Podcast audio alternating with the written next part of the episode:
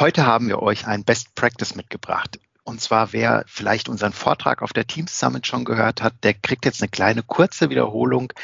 Wir haben Marion Kleis, externe Projektleiterin im Projekt User Change Management zur Einführung von Microsoft 365 bei Trumpf heute zu Gast. Ich freue mich, dass Marion gekommen ist und äh, wir berichten einmal live aus dem Projekt. Gleich vorneweg der Hinweis, wir werden in den nächsten Wochen, vielleicht auch Monaten, mal gucken, wie lange es sich zieht, weiter vertiefende Sessions ähm, nochmal zu den einzelnen Punkten anbieten. Heute gibt es einen groben Überflug.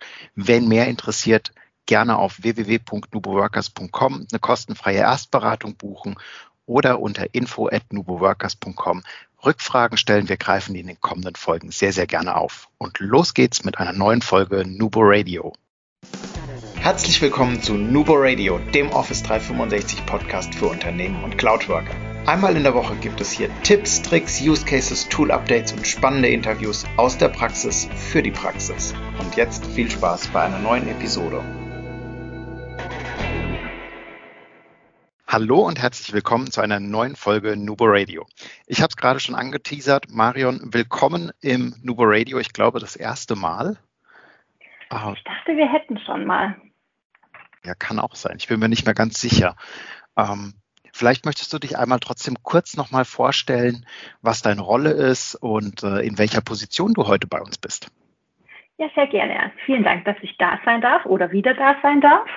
Ich bin aktuell bei der Firma Trumpf im Süden Deutschlands, ähm, bei Stuttgart in Ditzingen für den User Change von Office 365 oder Microsoft 365 und darf dort die User Change Maßnahmen planen, bin auch mit als Change Consultant dabei. Das heißt, ich mache nicht nur die Projektleitung, sondern eben auch viel an der Durchführung und die Nubo Workers unterstützen mich dabei natürlich auch tatkräftig. Ja, vielen Dank was, was geht, um was geht es denn? Vielleicht einen ganz kurzen Abriss. Was sind die konkreten Doings im Trumpfprojekt? Was haben wir okay. alles getan? Ja, also wir haben mehr als 14.000 Trumpf-Mitarbeiter weltweit in über 80 Tochtergesellschaften oder Gesellschaften in ähm, 34 Ländern ausgerollt. Wir haben dabei also Ausrollen bei Trumpf bedeutet quasi, dass einmal Outlook in die Cloud geschoben wurde mit einer Komplettmigration. Also nicht hier nochmal alles neu einrichten, sondern wir haben tatsächlich die aktuellen Postfächer in die Cloud verfrachtet, Skype deaktiviert und dann eben mehr als zehn neue Tools verfügbar gemacht. Das war natürlich zum einen als zentrales Tool Teams. Dann haben wir für die Unternehmenskommunikation, also wirklich intern gehalten, aber weltweit mit ganz vielen Communities Yammer eingeführt. Wir haben ähm, To-Do und Planner als Task-Management-Tools oder Aufgabenmanagement-Tools, OneNote Online, OneDrive, SharePoint Online, dann für interne Videos Stream und für Umfragen und Quizze Forms.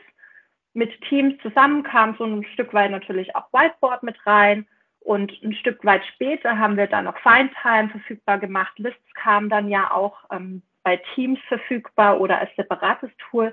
Das haben wir noch eingeführt und aktuell befinden wir uns im Power Apps Rollout.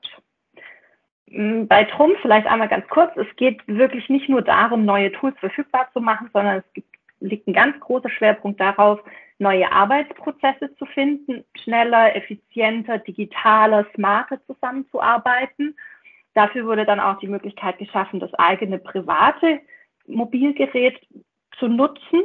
Das haben wir auch mitbeworben natürlich und auch diesen kulturellen Wandel, dass man jetzt anders arbeitet, dass man eben auch standardunabhängig arbeiten kann, dass man diese ganzen mobilen Möglichkeiten mehr nutzt. Auch diesen kulturellen Wandel gehen wir dort mit an.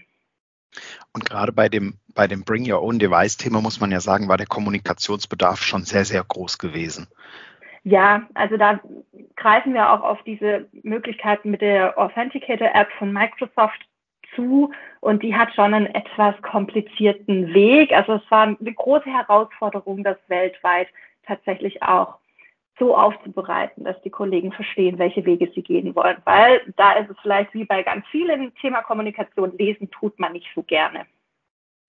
Deshalb ist ja immer wichtig, wir kommen auch nachher nochmal ganz kurz zu dem Thema Lerninhalte auf verschiedenste Medien anzubieten, um möglichst jedem gerecht zu werden. Der eine hört gerne, der andere liest gerne, der andere guckt gerne ein Bildchen an. Ähm, vielleicht muss man sie auch persönlich nochmal ansprechen über einen Intranet-Beitrag, über, ich nenne es, sag mal ganz platt, über eine Rundmail. Ähm, je nachdem, zu welchem Thema man kommuniziert, ist das ja nicht verboten, sondern durchaus ein gutes Medium auch. Ja, absolut. Wenn wir in das Programm gucken, das Trumpfprogramm war sehr, sehr viel ähm, oder sehr groß, sehr lange. Es gab eine sehr große Vorbereitungszeit von eineinhalb Jahren. Würdest du sagen, ähm, die hat es gebraucht, rückblickend? Tatsächlich war die für uns super wertvoll für den User Change, weil wir uns natürlich wahnsinnig gut vorbereiten konnten. Wir sind mit einem fertigen Konzept gestartet. Es ist ja oft so, dass sich das Ganze so ein bisschen überholt. Dann rollen wir jetzt mal aus und dann bringen wir vielleicht noch ein paar User Change Themen hinterher und dann überlegen wir mal, dann schauen wir mal, wie es so läuft und justieren danach.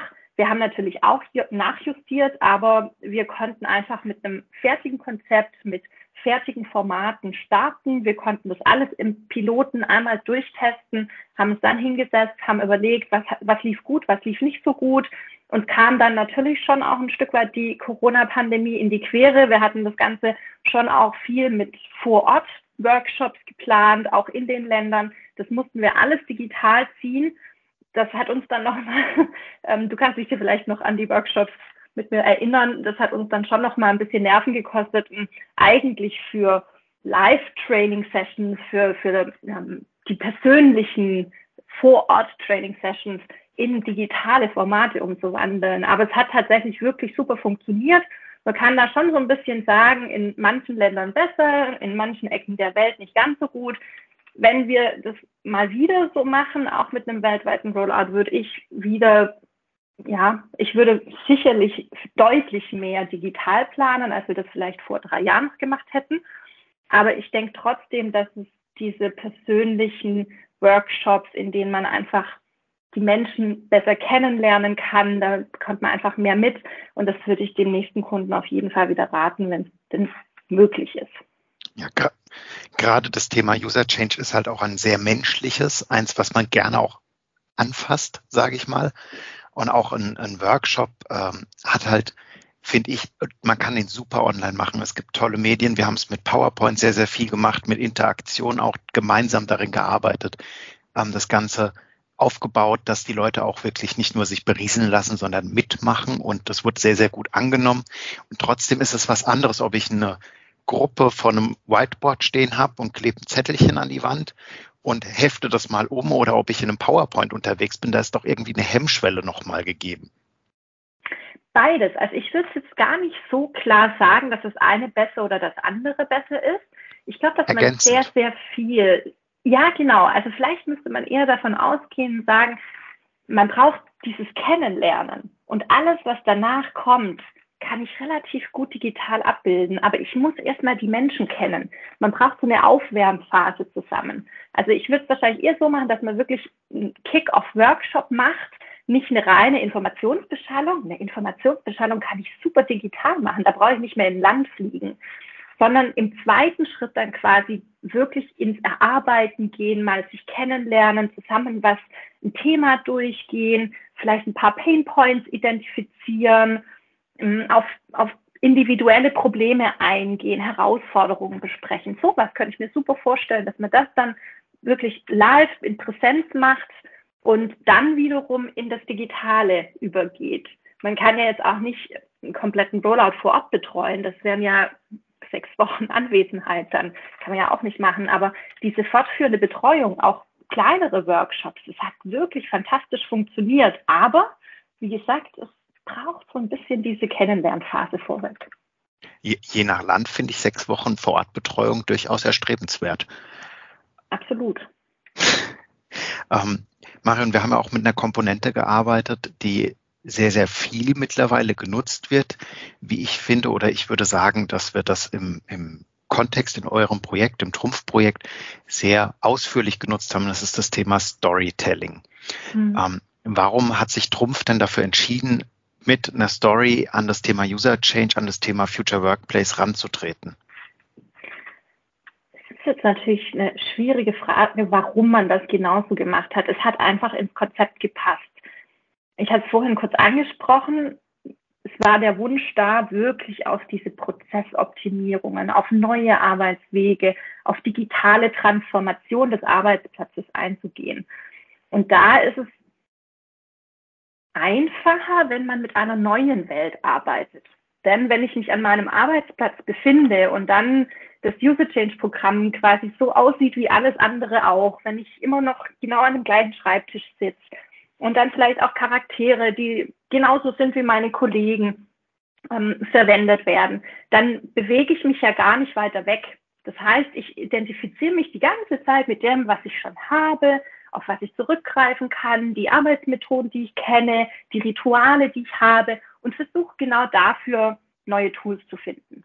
Das kann auch schon helfen. Man kann natürlich durch diese digitalen Tools jetzt, vor allem in dieser Phase, in der wir aktuell sind, in dieser Corona-Pandemie, in der wir eben nicht ins Office dürfen, kann ich natürlich sehr viel einfacher genau das abbilden, was ich vorher auch schon gemacht habe.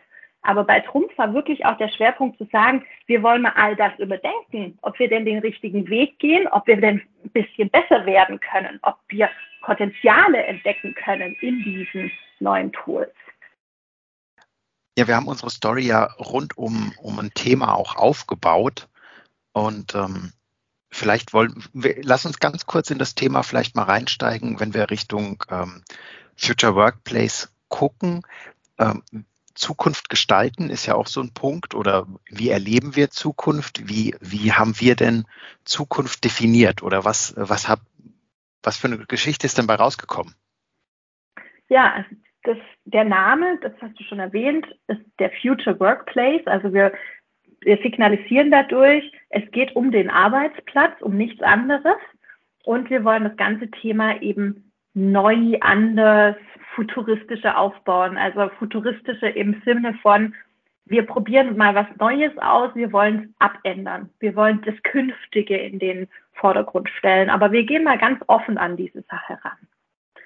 Und dafür haben wir dann eben diese neue Welt erstellt. Wir sind wirklich in die Galaxie aufgebrochen, neue Welten zu entdecken, haben dann auch als Key Visual quasi eine Rakete oder einen Raketenstart eigentlich, dieses, wirklich diese Aufbruchsstimmung aufgegriffen und gefragt, ready for take-off, bist du dabei, kommst du mit, brauchst du noch irgendwas, musst du dir noch deinen Koffer packen oder können wir jetzt endlich loslegen? Und dann auch mit, mit so einer Aufbruchsstimmung, diesen Erfindergeist, Entdeckergeist ein bisschen angeregt, Abenteuer signalisiert. Also wirklich immer diesen Fokus auf, mach mal was anderes. Mhm. Und genau wenn wir dann auch gucken, ähm, in die Visualisierung rein, dann geht es wirklich um das Thema äh, Weltraum, Reise und wir haben ja auch eine ganz spezielle Komponente. Also wir werden zu dem Thema Storytelling nochmal eine eigene Folge machen an der Stelle, wo wir auch auf das Thema nochmal drauf gucken. Ähm, wir werden auch die Präsentation, die wir bei der Teams Summit gehalten haben, entsprechend bei uns auf der Seite nochmal verlinken, dass ihr da den Absprung habt. Da sind auch die Visualisierungen zum Teil mit drin. Ähm, wir haben ja das Thema Weltraum und wir haben ja auch äh, ein Multiplikatorenkonzept dahinter, ein sehr, sehr starkes, was ja auch Bestandteil des Trainingskonzeptes ist. Ähm, und das sind ja unsere sogenannten Guardians.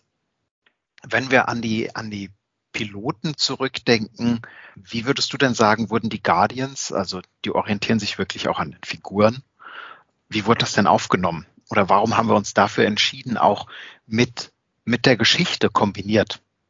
Mhm. Also zum einen, weil wir diesen Teamgedanken, also wirklich den Fokus auf Collaboration, auf Zusammenarbeit, auf gemeinsam im Team sich neu aufstellen, gewählt haben, nicht dieses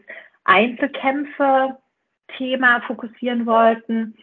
Und zum Zweiten, weil wer diesen Film schon mal gesehen hat oder auch die Comics gelesen hat, der kennt vielleicht die verschiedenen Charaktere.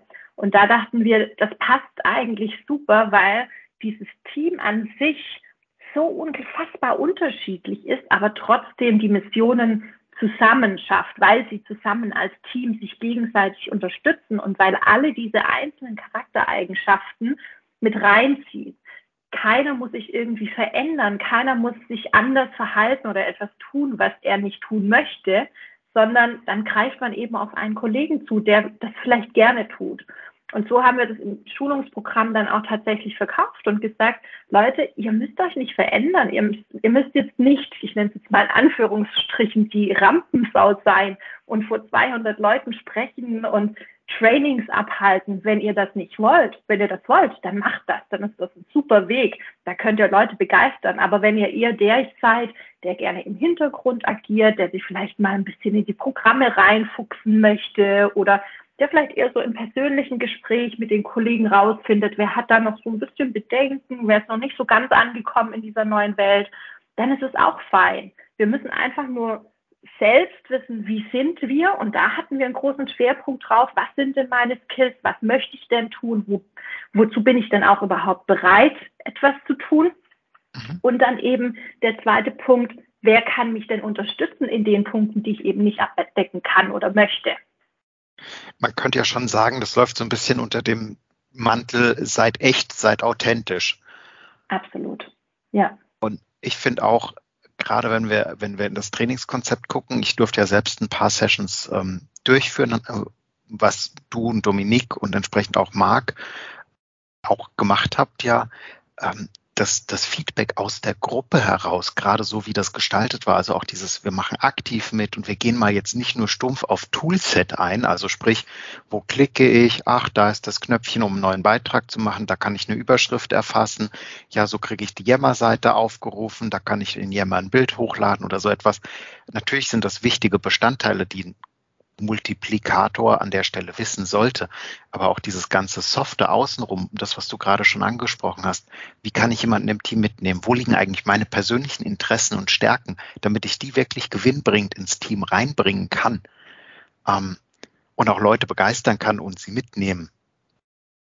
Äh, genau, das, das, ist eben auch ein Thema, dieses, will ich nicht unterbrechen, aber dieses andere begeistern es geht ja beim Multiplikator nicht darum, dass wir Lehrer ausbilden und die Lehrer dann quasi den anderen wieder mit dem Zeigefinger zeigen, so geht's jetzt, sondern es geht ja darum, dass diese Multiplikatoren ein Feuer entfachen, dass sie die anderen mitreißen, dass sie mm, die, die Vorteile, die sich jetzt eröffnen, diese neuen Möglichkeiten irgendwie so gut verkaufen, dass jeder Lust drauf hat, das jetzt mal auszutesten und dann nebenbei natürlich auch noch die neuen Funktionen lernen kann.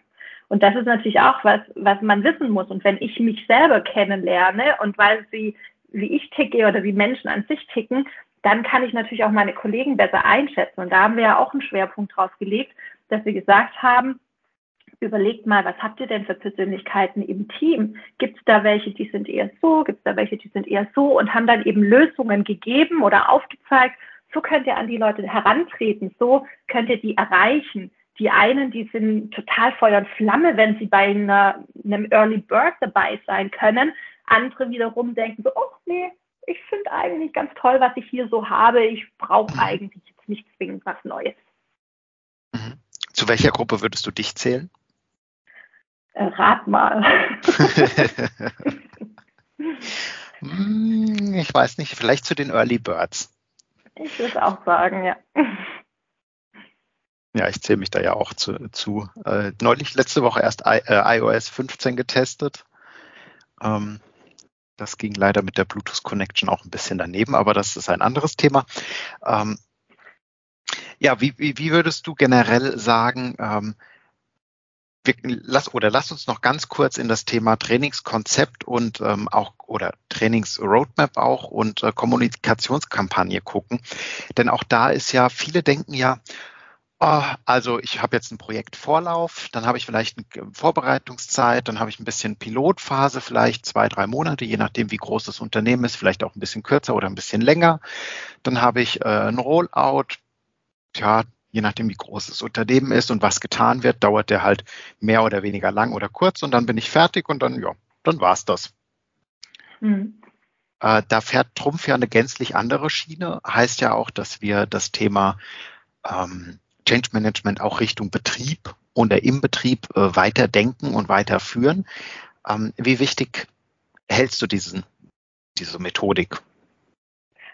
Sehr wichtig. Also die Übergangsphase von Projekt oder Projektende in den Betrieb, die ist natürlich super wichtig. Und das ist auch der Punkt, der oft vergessen wird, dass eben User Change im Betrieb auch weitergeführt werden sollte. Viele sehen ja immer den User Change tatsächlich nur für die Projektlaufzeit. Ich muss es irgendwie ausrollen, ich muss es irgendwie den Leuten schmackhaft machen, kommunizieren und dann, dann können sie es ja. Dann brauche ich ja nichts mehr tun.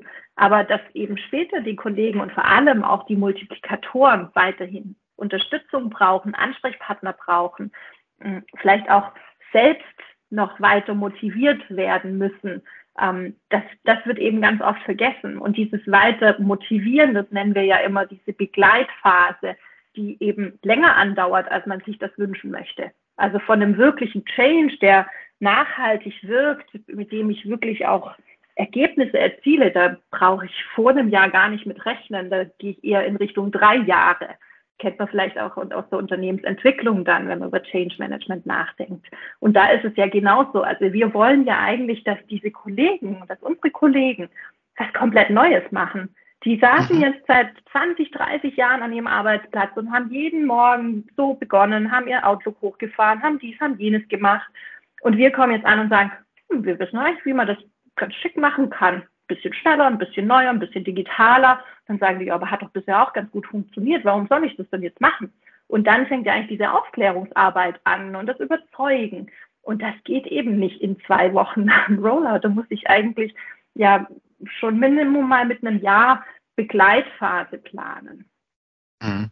Ja, vermutlich sogar, wenn man, wenn man noch weiter denkt und gerade auch guckt, was, was die Roadmap von Microsoft so ankündigt.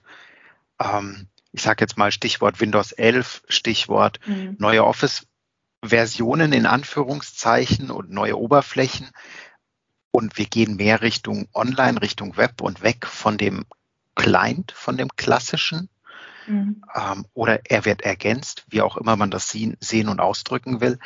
Ähm, auch das ist, finde ich, ein Thema, das Thema Evergreen oder kontinuierliche Updates, äh, das einfach gespielt werden muss. Absolut. Ich meine, das ist ja für uns selbst eine Herausforderung mit dieser Masse an neuen Features, die da wöchentlich ausgespielt werden. Da muss man ja erstmal selbst up-to-date bleiben und sich dann wieder überlegen, hm, wofür könnten wir das denn jetzt einführen? Und deswegen nennen wir das ja eigentlich auch ein Evergreen Change, bei dem wir ständig unsere neuen Arbeitsprozesse nochmal neu denken müssen. Weil dieses neue Feature, das jetzt da in Teams kommt, das eröffnet uns ja vielleicht auch wieder einen neuen Arbeitsweg, den wir dann auch wieder ähm, überdenken müssen und den Kollegen mitgeben. Mhm. Und unterm Strich ist es ja doch wieder ein sehr individuelles Thema, das Zusammenarbeit. Ich meine, der eine lebt das Team so, der andere lebt das Team so. Ähm, es gibt ja zig verschiedene Ansätze. Es gibt ja auch keinen richtigen und keinen falschen.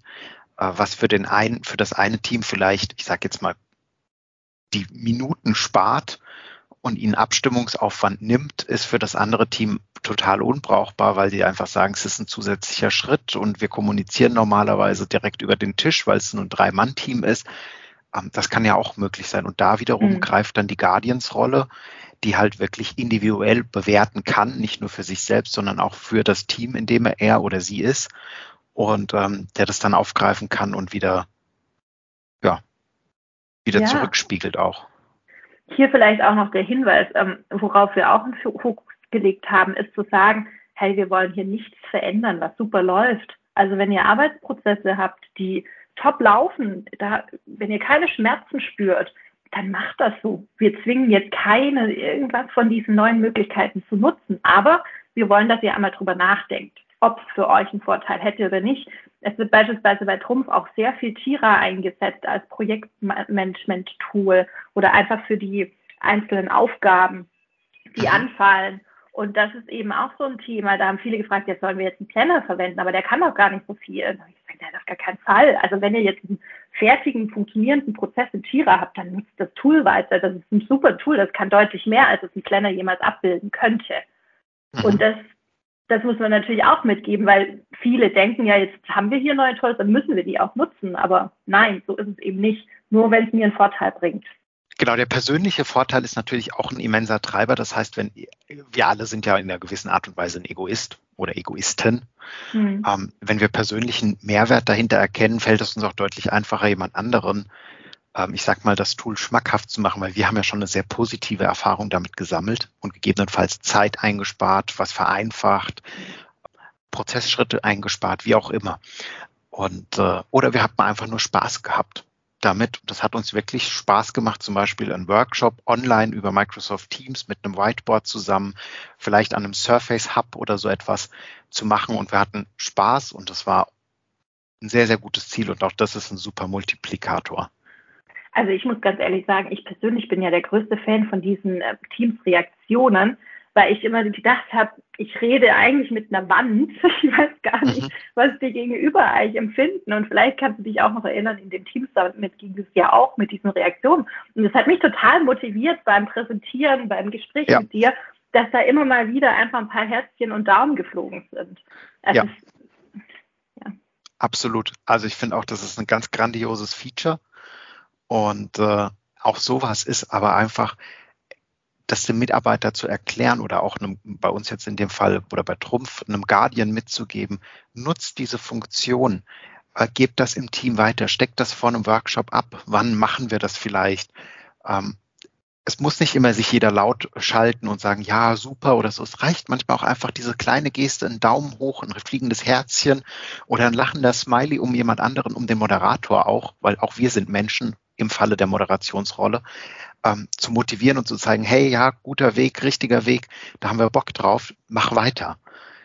Und das ist was ganz, ganz Wichtiges. Ich, und ich glaube, das ist auch das, womit wir diese Session wunderbar abschließen können, Marion. Mhm. Ähm, wir machen weiter und wir bieten, wir werden zusammen, äh, ihr werdet Marion noch ein paar Mal auf die Ohren bekommen, wir werden zusammen äh, noch weiterführende Sessions zum Kommunikationskonzept machen, zu den Deep Dive Sessions, ähm, zum Multiplikatorenkonzept, zum Trainingskonzept und äh, was euch sonst noch so einfällt, lasst es uns wissen. Äh, info at nuboworkers.com per E-Mail, auf Twitter, auf LinkedIn, auf Instagram oder auch über die Homepage. Ähm, lasst uns einfach Ideen da, was euch interessiert aus diesem Projekt. Wir greifen es gerne auf, auch theoretisch mal, wenn wir es vielleicht nicht mit drin haben. Gebt uns unsere Fra eure Fragen weiter, unsere Fragen nicht. Ähm, und ja, wir greifen es auf. Okay. Marion, vielen lieben Dank für deine Zeit, für deinen Input, den du uns gegeben hast. Äh, vielen Dank für Sehr die gerne. gemeinsame Arbeit und das tolle Projekt bis hierhin. Und ja, wir freuen uns, wenn es weitergeht. Vielen Dank. Ja, ich mich auch. vielen Dank, dass ich dabei sein durfte. Dann bis zum und nächsten Mal. Bis zum nächsten Mal. Immer schön dran denken. Collaboration beginnt im Kopf und nicht mit Technik. Du möchtest noch einmal mehr Details zur Folge, willst uns eine Frage stellen oder aber einfach in Kontakt treten, um dich als Interviewpartner vorzustellen? Kein Problem, auf www.nuboworkers.com findest du Insights zu Nubo Radio, als auch unsere Kontaktdaten und die Social Media Plattform. Viel Spaß beim Klicken.